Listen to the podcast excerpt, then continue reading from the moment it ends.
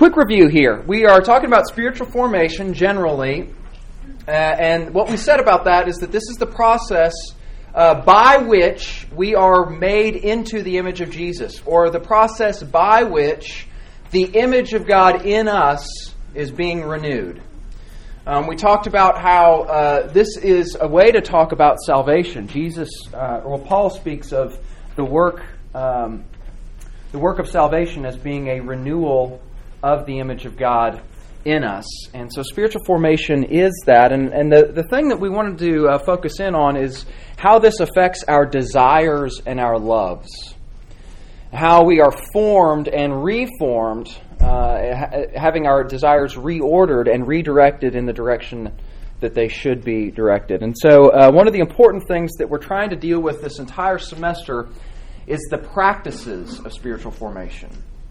Um, not just the theology of it, uh, not just talking about it, but we want to emphasize the actual practices that, that avail ourselves to the work of God's Spirit in our lives. And here's a quote from Dallas Willard on that front, in the way that he describes spiritual disciplines. He says, It's an activity undertaken to bring us into more effective cooperation with Christ and his kingdom. I think that's a helpful way to put it. And then a quote from Willard, another one on your sheet, that we need to keep in mind at all times as we study these practices, and that's that grace is opposed to earning, not to effort. Grace is opposed to earning, not to effort. Our justification, our being made right with God, declared righteous and forgiven based on what Jesus has done for us, is something that God alone does. It's monergistic in that way. God is the sole one who works in our justification. But in our sanctification, in the process by which we become more like Jesus, both we and God work. That's uh, Philippians 2 that we looked at. For uh, work out your salvation with fear and trembling, for it is God who works in you, both to will and to do, according to his good pleasure. So we work in the process of our becoming like Jesus because God is at work in us. So, in a lot of ways, we could say we're trying to get in the way, put ourselves in the way of God's transforming grace in our lives. So, we've been talking about. Um, we talked generally about uh, change and spiritual formation that first week. Then I talked some about worship. Jacob talked about music in particular. And last week, Darwin talked about studying and reading the Word generally.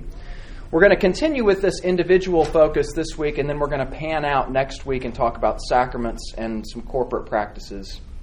Just kind of the way the schedule worked out here. But as a question uh, to get us going this morning, uh, love for us to think about this. What are some causes of our periodic, sometimes extended periods of spiritual dryness and dullness? What are some causes of that? Yeah, that's going to be one we talk about over and over again. Yeah, definitely. Mm hmm. Yeah. Yeah, um, with a focus on self is going to necessarily detract from a focus on Jesus. I'm going to reverse that and say unselfishness. Uh, our efforts to serve others, constantly responding to requests, takes away from our ability to meditate. Okay, yeah, yeah, th- that would be a good specific distraction here. That uh, there's a way in which uh, doing the right things or good things uh, to a too, I say too great a degree, or at the wrong time, or in the wrong response. I mean, you know, Yeah, yeah, that's that's good. That's good. How it can crowd out uh, good things. What's the phrase? The um, well, I don't remember the phrase now, but basically, good things can crowd out even better things potentially. Isn't that connected with your motivation for why you're doing those things? Yeah. Yes. Yeah. Very good point. And that would be something certainly to explore on that front. I think it could be priorities, Brian.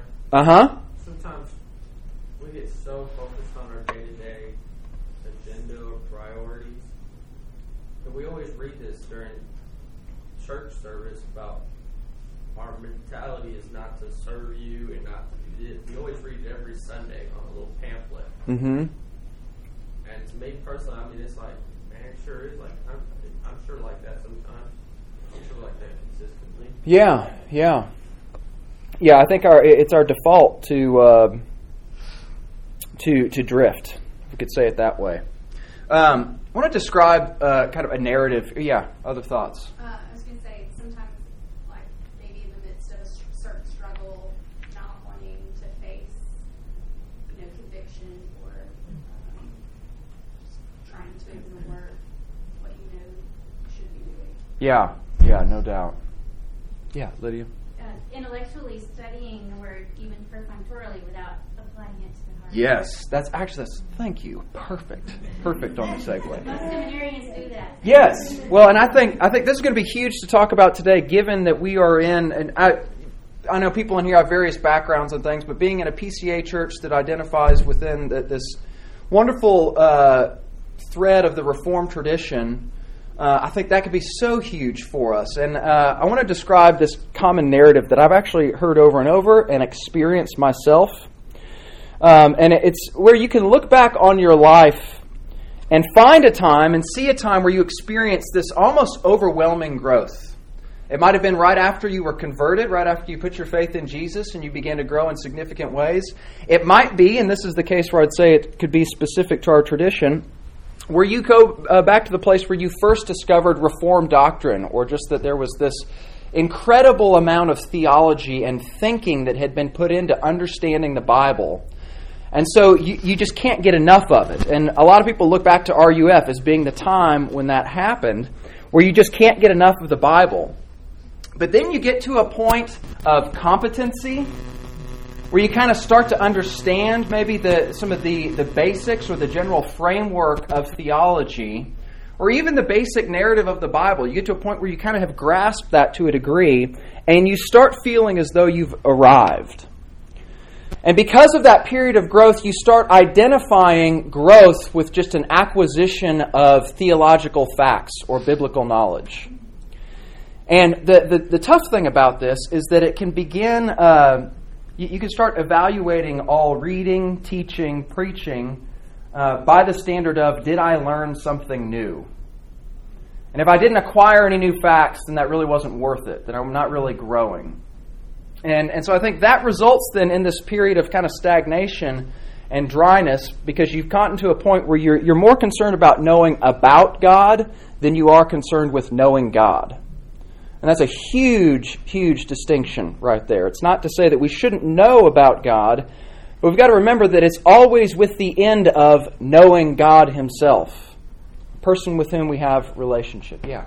Brian, you know, this, this week's lesson in the, uh, in Luke, uh, um, in, I mean, in Acts for the Women, Mm-hmm. it's about Paul going into Athens and how they just get together, all of the people, just to hear new things. And sometimes we, I understand what you're talking about. We can think, well, uh, let me hear something new. Yeah. You know. Yeah. And have that perspective rather than you know, well, I've read this. Mm-hmm. Yeah, yeah, and uh, I think what, what's great about this is that uh, not great about that issue, but where we're going today is that I think memorization and meditation actually meet those things head on. All the spiritual practices that we'll talk about do, but I think these in particular because they deal with the word, obviously. But they deal with a study of the word. I shouldn't even say study. They deal with an interaction or engagement with the word in a way that is different from a pure acquisition of facts or just a pure study. There's nothing wrong with studying. There's, there's glory in our tradition, and we should praise God that, that we stand in the tradition that we do and that we can study the Bible like we can. I mean, it's wonderful. That's why many of us ended up here. Um, but we have to guard against Christianity becoming something that is exclusively intellectual. Okay? It engages the intellect, but that's not all that it engages. It engages the whole of us. And so I think these two ways of interacting and engaging with the Word, memorization, meditation, are two ways of bringing the Word of God and even God Himself into our lives in ways that go beyond, not in lieu of or um, in exchange for, but beyond just an intellectual acquisition. So that's what I want to look at this morning are these two things. We'll spend less time on memorization and more on meditation just because I think that's there's more to discuss maybe around meditation. Um, and again, I want to make this really practical. So that's what I've tried to do um, in these questions that we'll have. We'll have some discussion throughout. So, memorization of the word. What is it, most basically? Uh, memorization is, as you might guess, this process of continually remembering the Word of God and keeping it ever before you. Pretty straightforward, right? Some uh, passages that speak to this, and again, there's going to be some overlap between memorization and meditation. Joshua 1 8, the book of the law shall not depart from your mouth. You shall meditate, it, meditate on it day and night, so you be careful to do according to all that's written in it. Psalm 119 11, I've stored up your word in my heart. And then Ephesians 6, this is an important connection as well. When Paul's speaking here of putting on the whole armor of God, says, In all circumstances, take up the shield of faith with, with, which you can extinguish all the flaming darts of the evil one, take the helmet of salvation, and the sword of the Spirit, which is the word of God. And I've tried to, by underlining there, make a connection between his point to say, In all circumstances, do this. Take up the word the sword of the Spirit, which is the Word of God. In all circumstances, that's going to point us towards memorization. Maybe the most significant passage in the New Testament about memorization would be that of Jesus' temptation in the wilderness in Matthew 4. Um, we'll read this, and you'll notice how Jesus responds to these temptations from Satan. And Jesus was led up by the Spirit into the wilderness to be tempted by the devil. After fasting 40 days and 40 nights, he was hungry. And the tempter came and said to him, If you're the Son of God, command these stones to become loaves of bread. But Jesus answered and said to, sorry, but Jesus answered, It is written.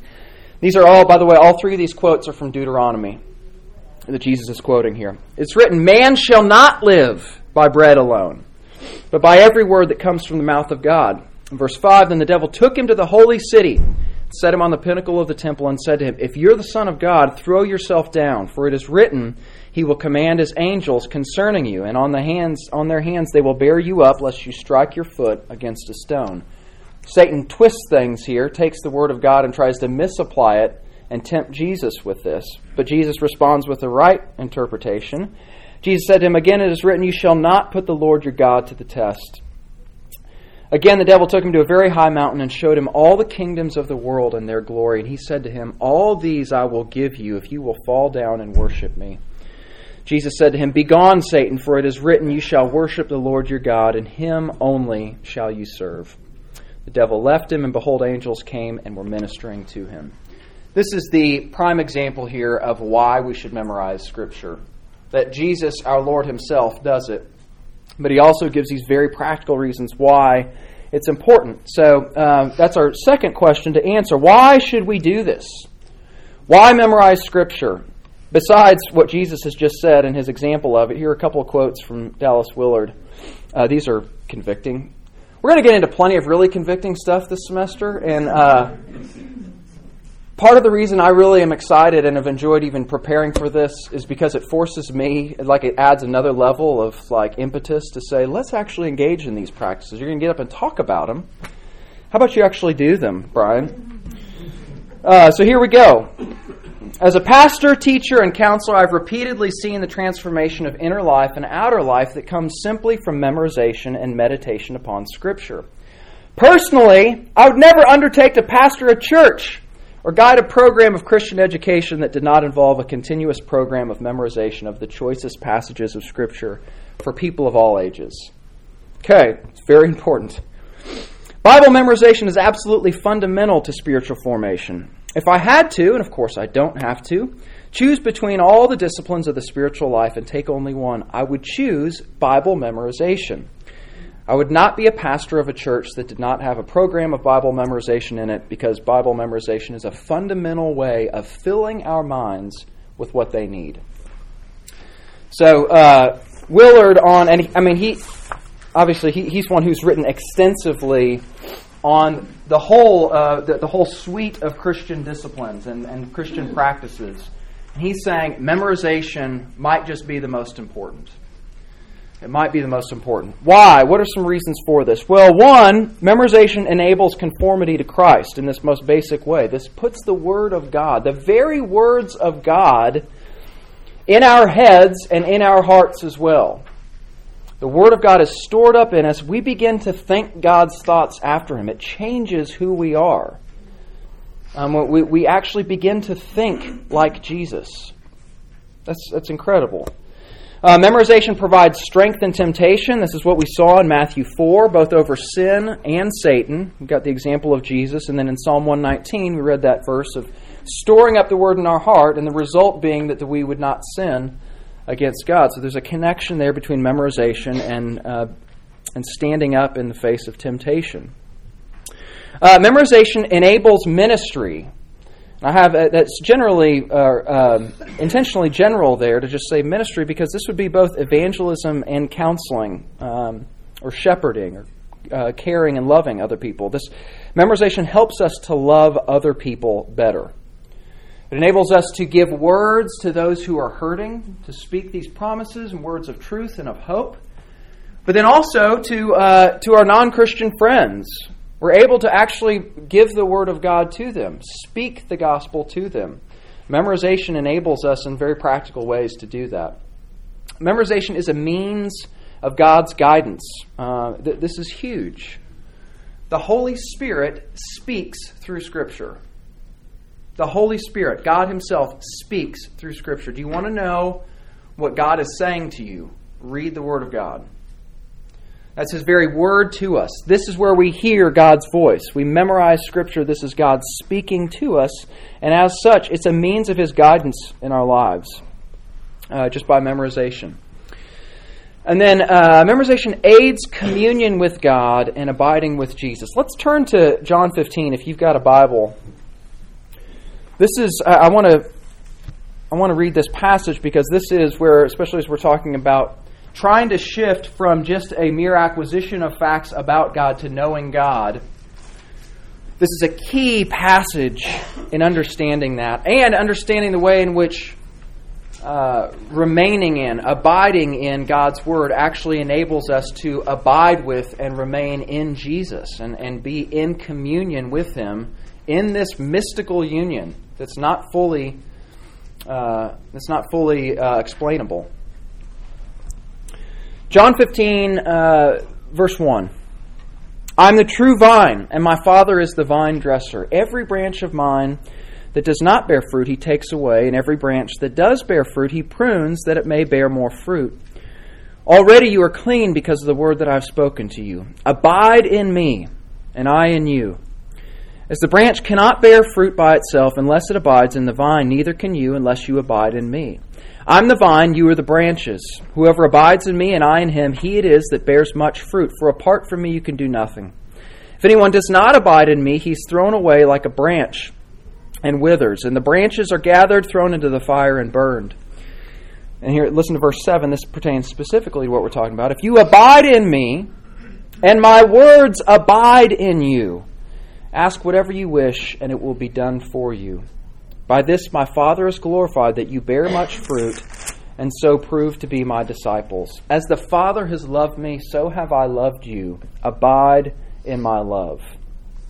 We could keep reading there. The, the whole section is fantastic on this front. But as we have the words of Jesus dwelling us, this becomes a means by which we experience this communion with Him. As a branch that, that is connected to this vine for everything, for all of life. Very life giving power of Jesus in us. The memorization increases our joy in God and, and His Word. This is obviously so important to keep in mind, particularly when we get into something that can become really discouraging. Uh, and that memorization can be that. But that God intends this for our joy in Him and in His Word. I have the passage from Psalm 19 there that speaks of the, the how the Word is to be desired, the wonder and glory and beauty of the Word. Just look at verse 10 there. More to be desired are they, this is God's commands, than gold, even much fine gold, sweeter also than honey and drippings of the honeycomb. Moreover, by them is your servant warned, and in keeping them there's great reward. So, sweeter also than honey and the drippings of the honeycomb. That assumes that we are experiencing and tasting God's word in this way. Much more than just an acquisition of facts. And then uh, finally, here, another final point as to why this is beneficial and why this is important. Memorize stimulates meditation. And this will transfer us in here to meditation soon. Uh, when you've memorized a verse, you can meditate on it anywhere at any time. Very practical, right? When you have the Word of God memorized in that way, you don't need to have a hard copy of the Scriptures with you. Okay, um, we'll do this briefly because I think we could probably talk about this next question for a while. What are the challenges, difficulties, maybe even objections, potential pitfalls to memorizing Scripture? And we've already said some. Brian, uh, Jamey Aebersold is a great jazz educator, said everybody can improvise. Can everybody memorize? And, and can everybody memorize to the same extent? Do we all have to, I mean, is a question, I don't, Mm-hmm. read it, were prepared. You hear people that can memorize a whole book of the Bible. Yeah. And how- how do people use this in the way that you described to enhance their own spiritual growth and maturity without feeling like it's a, you know, a, a certain standard is set? Yeah. Yes. Yeah, Sarah. If the goal is to grow, it only matters that you take a step. You don't have to memorize the whole book. Great. Yes. Great point. Um, uh, certainly, there are some people who have just like this the, the incredible memory, and uh, for whom it, it's very easy to do this. And uh, and then there are others where where it's a greater struggle. I think also though. Um, your memory can function somewhat like a muscle that needs to be trained in greater ways. And, and, and one of the things that I actually have down is that uh, as a reason why this is harder for us is that there's not, there's not a, the immediate need apparent to us. Like I get on, I, I, throughout the week when I'm preparing to teach or whatever, I'm constantly getting on and I'll just search on like Bible Gateway or something like that. Like I don't have to memorize where things are. It's like I know, yeah, that's Ephesians two. I don't remember. I'll just do that real quick. Um, and so I, I've lost some of what I used to know um, because of the ease with which you can access other things. So all that says, I think it's something that can be trained and that you can you can continue to work on. Um, but yeah, as Sarah said, the, the the goal is to know God in the midst of this. And so there's not some standard that's set that uh, would say you must attain to this or this is not worth it, or you must attain to this or you're not really doing it. Yeah, Max. I, excuse me, I think searching the Word of God, understanding it, and living by it is more important than memorizing. Mm-hmm. Uh, and I think that's the problem that most of us don't search the Word of God to understand, you know, what uh, what's the will of God. And I want to go back to one uh, at the beginning, that fellow here. He said that unselfishness can have can make somebody lifetime to me to the Word. I find it hard to uh, to understand. I think we say unselfishness because we have time, you know, on our schedule. Uh-huh. We have time for our baseball time, you know, our baseball game TV show that we want to watch. And we suddenly find that we don't have any more time to meditate the word.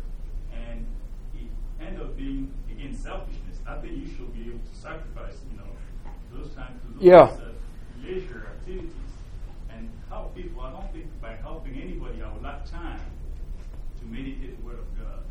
So just going back to that point, because I, I've been thinking about what you said earlier, how unselfishness can bring you to a lifetime to meditate. Sure. Yeah. Yeah. I think that the things that we really, as a teacher, Uh-huh. that we learn are the things that make are practical in our lives. Because I can teach you multiplication facts, but if you don't use them, you forget them. Mhm. But when they're practical. So I think when we're going through our daily walk of trials and the things that are our challenges, and we focus on the scriptures that go with those, they are highlighted and they should become ones that we are memorizing Mhm. because those are the ones we're going to use to be fruits of the spirit. Yeah, that's great. Yeah, where there's a, there's immediate So they- application. Because that person, you as a person, understand how God works with that, and that's how you can bless other people. Yeah. You may not have as great an understanding of another part of scripture. Yeah, that's- it's your responsibility to work with those. Yeah, that's great. Yeah. Yeah, John. I think, sort of probably expanding on what you were getting at, but this practice is much more medieval than contemporary Yeah. in terms of the bent of our culture. I mean, you think about somebody eliminating a manuscript or apprenticing a trade, where the rote memorization is part of everyday life for all kinds mm-hmm. of things as a way to attain information because there wasn't access, and now we have total distraction all the time. And to sit down and do something like this is completely counter to every other part of our life. Yeah. But that makes it wonderful. Yeah, right. There's real benefit in that. Yeah, yeah. That let me let me um, let me get because we're even shifting some into the how question, which is right. We should we should look to this. So let let me do that so that we can ensure that we have some time to talk about meditation as well. So how do we memorize Scripture? Most fundamentally, ask God to help you. Like. It, it, don't we shouldn't we think that, that God himself wants us to memorize his word and know his word that he's for us in this? So we should ask him to help us in this way. Secondly have a plan. So here are some suggestions that i try to give. Um, one and this would go with what janet said to memorize topical verses to find those issues those struggles particular places where scripture might address those things and memorize those passages kind of the uh, the evangelical standard is this the NAVS verse pack, the topical memory system. Some of you will know this probably. Um, you can find that online uh, there at the link I provided for you. Uh, that that are topical verses, and it's they say here here's kind of a, a great starting place to have a foundational knowledge of these important verses to know. Then another option, and th- this is a this is a great one as well, is to memorize whole sections or books of the Bible, and that might seem ridiculous and daunting. Um, it does to me, and uh, but but there are a couple ways on here that I, have tried to get practical that could that can help us in this way. There is uh, an app for the iPhone, and I'm there. And if you just search for any mobile device, there's going to be all kinds of other things along these lines. But uh, apps on your phone, just to make this even more convenient, to help uh, to help you and aid you in this process. Uh, this memory Moleskine um, takes one of the little, you know, the little Moleskine notebooks. Uh, that's what this was based on. That partner to remember app, and it would have somewhere between um, usually four to seven verses a week on there. Just uh, just the text for you, so that you could work on memorizing it. And uh, so I commend that to you as a uh, just various ways to find some practical helps on that front. Some suggestions for particular passages to spend time memorizing that could really bear fruit, that do have application in a lot of different areas of your life, but that also are focused on some of the most significant things that Jesus said and did. Matthew 5 through 7, Sermon on the Mount, John 14 to 17, uh, Jesus' high priestly prayer, um, upper room discourse. And then 1 Corinthians 13, this classic passage on love. And Colossians 3, um, which is all about this new life that we have in Christ, putting off the old, putting on the new. Um, practically, find time by filling in the corners. Okay, that, I think, like as we've said here, this is one of the most daunting things that we. It, it's hard to find the time. But set aside ten minutes in the morning. Use the time while you're on your commute in the car. That's actually uh, for me, that's one of the best things. Um, when you're dozing off at night, that might not be the best. For some people, that's great. Um, when you can't sleep, while you're working out, while you're out running, while you're uh, on the elliptical, uh, use that time. While you're grocery shopping, there gets to a point where if you've memorized enough or you've wrestled with it enough, you don't actually have to have it in front of you. You can be practicing it at other times. And so fill in the corners in that way. Look for those times. Um, fight discouragement by continually returning to the gospel. God will not love you more if you memorize more of His Word. really, He won't. He loves you completely and fully right now, and He's committed to making you more like His Son. So return to the gospel. This is where I think we get off track real easily. Um, general memorization helps from uh, from a guy named Andy Davis. Um, I'll do these real quickly. Dang. He's not. He's not related to me, no. Uh, memorize word perfectly. This is important. It's easy to cut corners. Uh, stick to that. Review old verses. Uh, Donald Whitney says you might get to a point where 80% of the time that you're actually working on memorization is review. That's good. That's okay. That's actually a great point to get to. Review old verses. Repetition over time is, is key. Memorize the reference and verse numbers. That helps from having sections fall out when you're trying to memorize, especially if you're trying to memorize a chunk. Um, photograph the verses with your eyes. Try and sear them into your brain as you are reading them. That's another aid for you. Um, say it out loud. This is really helpful for me uh, to, to try and speak them out loud um, so that you have these multiple ways in which you're, you're attempting to, uh, to memorize. And then weed the garden. Go back to the text and help correct errors uh, as you continue on. So that's memorization. So much for spending more time on meditation, but here we go. Uh, so, what is it? Uh, there's this ancient practice. It looks like Lectio Divina. Here's a fun fact for you it's ecclesiastical Latin. I only know this because I read it in a book this week. And not classical Latin, Latin so it's actually Lectio Divina. There you go. What is it? It's practicing the presence of God as we pray Scripture. And this is sometimes called sacred reading. Um, and this is some of what John was saying too, where th- this was very prominent in the church for about the first 1500 years of the church. What happened then that would change that? Printing press, exactly. You could know the word and have access to the word. And it's not to say that having this is not absolutely wonderful, but it did push aside this, uh, this very common practice of trying to practice the presence of God by prayerfully studying and meditating upon one verse. Um, so, a few different definitions of this. Define meditation as deep thinking on the truths and spiritual realities revealed in Scripture for the purposes of understanding, application, and prayer. Uh, good quote from Foster Our task is not so much to study the passage as it is to be initiated into the reality of which the passage speaks. Always remember that we enter the story not as passive observers or as those who are just objectively studying the text, but as those who are active participants in this. And then another from Bonhoeffer just as you do not analyze the words of someone you love, but accept them as they are said to you, accept the word of Scripture and ponder it in your heart as Mary did. That is all. That's meditation. So, um, recognizing and listening deeply to how God's Word applies to you by the work of the Spirit. Prayerfully reading and mulling over a passage of Scripture. Um, reading it not to master the text, but to have it master you, is another way to say that. Um, reading for depth and not for breadth. Uh, so the goal here is transformation and engagement with God, not information. Again, this is very helpful for us who are academically oriented in our study of Scripture. Um, so a couple, another couple passages there. Joshua one we already looked at. Familiar passage from Psalm one that uh, that speaks of the benefit of delighting in the law of the Lord and meditating on it day and night.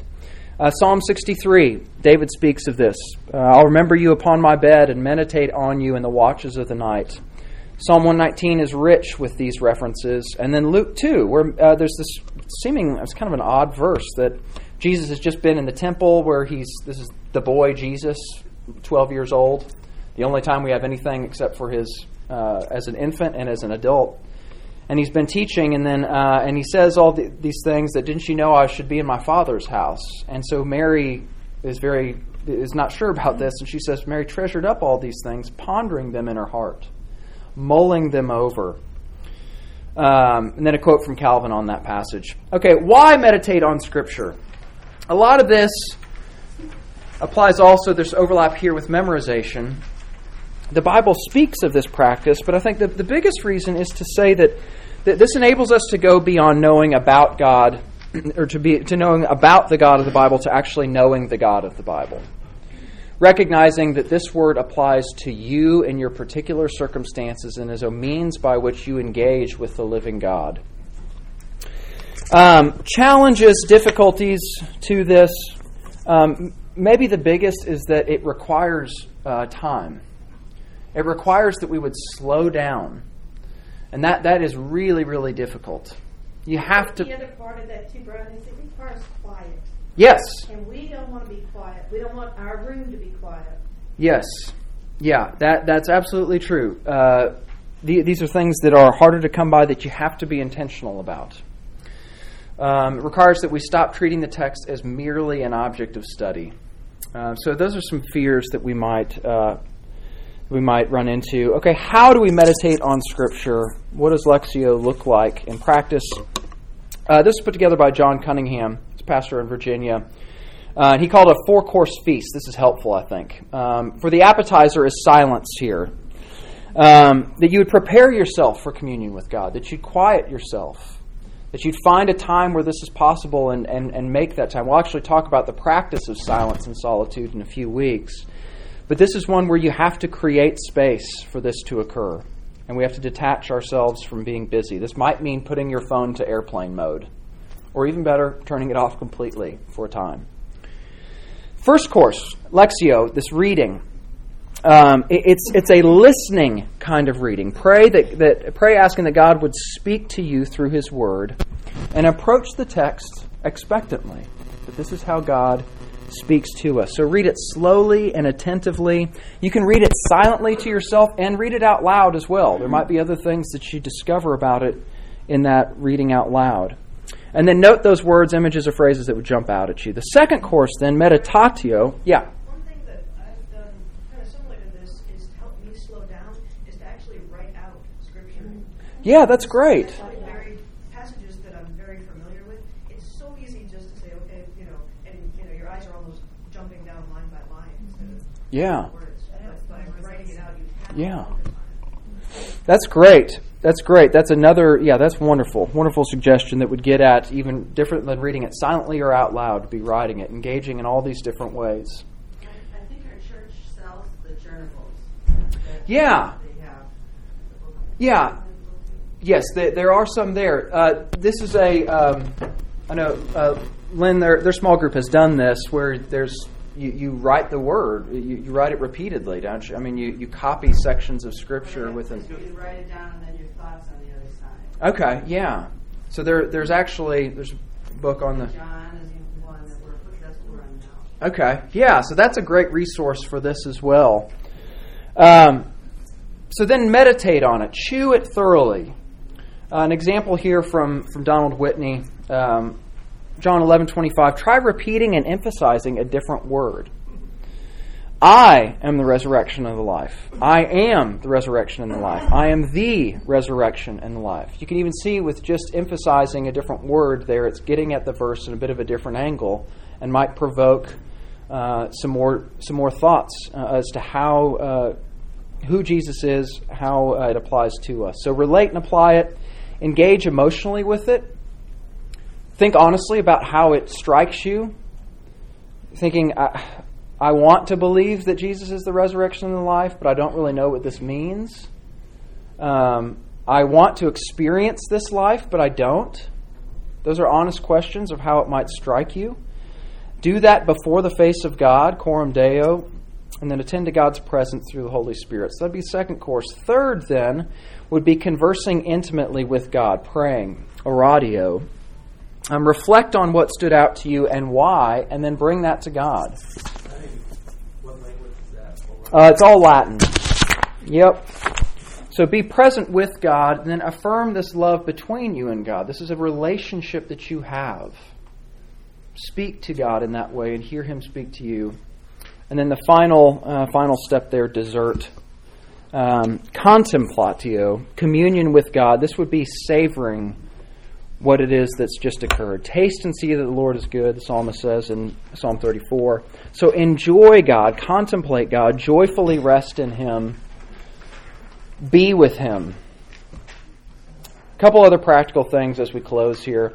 Um, you know, Bonhoeffer had this uh, underground seminary in the midst of World War II. It's in Germany. Um, hiding from the Nazis, all the ways in which the regular training for ministers uh, would occur in these seminaries were closed down eventually, unless they went the route of what Hitler was okay with, which, as you can imagine, was probably not what the Bible was hoping for in terms of training and equipping ministers. Um, so he had this underground seminary, and, and of course, he was brilliant. Uh, would, it was a brilliant uh, expositor of the scriptures and understood the Bible, studied very well. Um, but an integral part of his uh, of this training and equipping for ministry was a daily time of of meditation on the Word. You can read about this in um, in Life Together, his book that talks some about the seminary. But he he there would be an assigned text for the entire week, and that was all that you would do in this time was meditate just on one text. And and you can imagine the fruit that would come from focusing in that way. Another way to do this would be to select one verse, phrase, or word in the course of your daily reading that you might come across if you do like a read the Bible in the year kind of thing. Take one verse, something that does stand out to you, and meditate on that. Um, so, questions for reflection for you to think about there. Uh, and then there's some, some further reading there. I'd love to, I'd be happy to talk more about these things. I apologize for having to rush through, particularly this meditation part, but I think these are key practices that if we implement can, can actually move us in the direction of engaging with God rather than in just acquiring knowledge about Him. So, very, very important.